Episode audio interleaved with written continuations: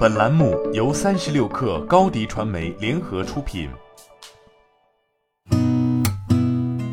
8.1氪，听互联网圈的新鲜事儿。今天是2022年5月10号，星期二，早上好，我是金盛。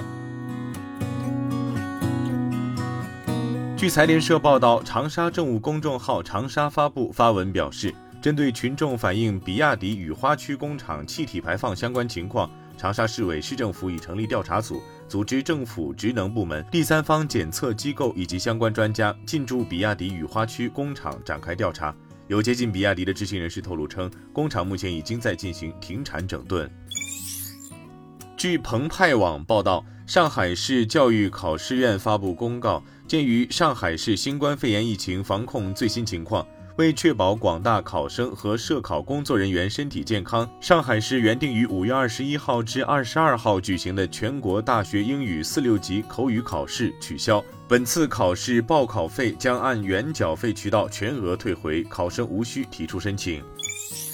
北京市人民政府网站5月7号印发《北京市“14·5”时期交通发展建设规划的通知》，规划提出持续优化交通结构，从方式调控交通需求，其中明确加强拥车用车管理，降低小客车出行强度，调控小客车数量，逐步增加新能源指标占比，优先向无车家庭配置小客车指标，加强一人名下多车治理，推动个人名下第二辆及以上在本市登记的小客车有序退出，到2025年，全市小客车保有量控制在580万辆以内。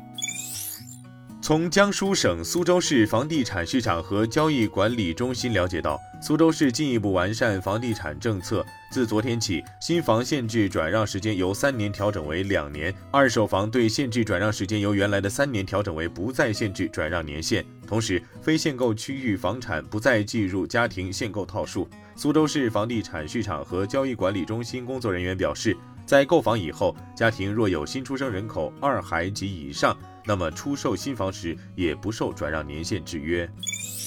36氪独家获悉，近日京东已完成对服饰、居家、美妆、运动、奢品钟表等业务的整合，现有时尚居家业务全面升级为京东新百货。目前京东 App 上新百货频道已经正式上线，京东新百货将在重点城市布局不同主题模式的新百货精选集合店，定位年轻态人群。目前规划的首批城市包括北京、成都、西安、深圳等地，首家门店大概率将在今年618前开出。截至发稿，京东对此并未回应。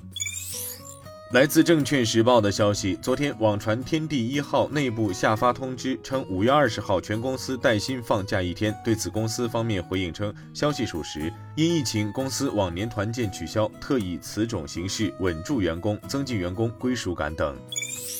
据财联社报道，业界传出苹果携手电子纸龙头元泰，在 iPhone 背面搭载2块以电子纸打造的次屏幕，搭配原本的正面主屏幕，成为多屏幕 iPhone， 借由电子纸护眼、低耗电优势，增加 iPhone 消费。相关 iPhone 雏形照已在网络曝光流传，业界研判离上市之路不远，最快明后年面世。